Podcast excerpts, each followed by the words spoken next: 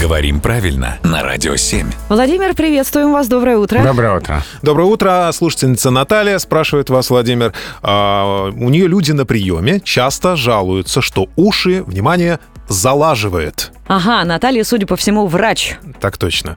А, так вот, а, она говорит, что правильно же вроде как закладывает. Ну, глагол есть класть, употребляется он без приставок. Вот кто прав? Или это исключение? Уши заложены вроде правильно звучит, и уши залаживаются, а как-то уже слух режет. Я первый раз такое слышу. Такого слова нет.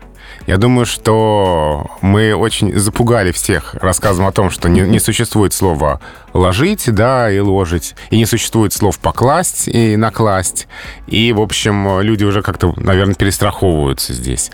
На самом деле уши закладывает, это нормально, это правильно, а слово «залаживать» в русском языке не существует. Уши заложены, Да, но их закладывает. но заклад. Слово «покладистые» тоже есть. Тоже есть, да, Хорошо. положистый. Положистые. не А существует. положистые – это почти А, ну положительные. это да, Положистый берег. О, пологий. пологи. Не получилось. Расположистые Я, веник. я пытался, да. Спасибо, Владимир. Спасибо.